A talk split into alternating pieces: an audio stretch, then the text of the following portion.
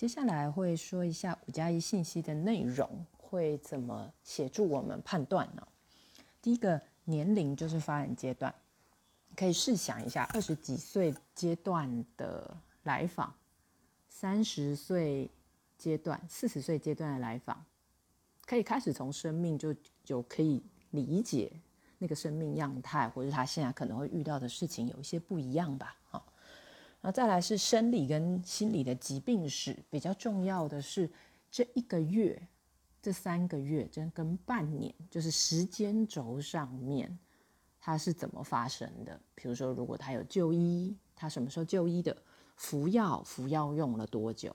这一些信息都可以更好的协助我们啊，增加跟丰富来访者的画像。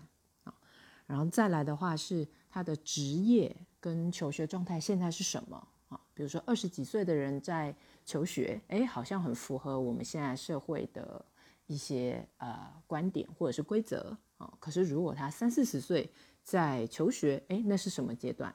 好，那是什么样子？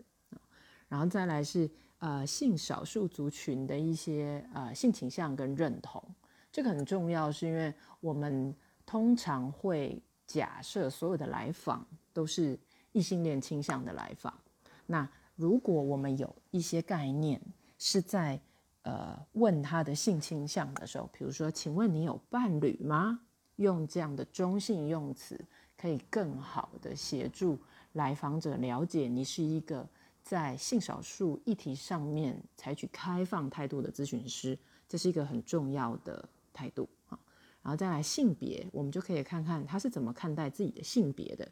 是优势的，或是劣势的，怎么样被对待？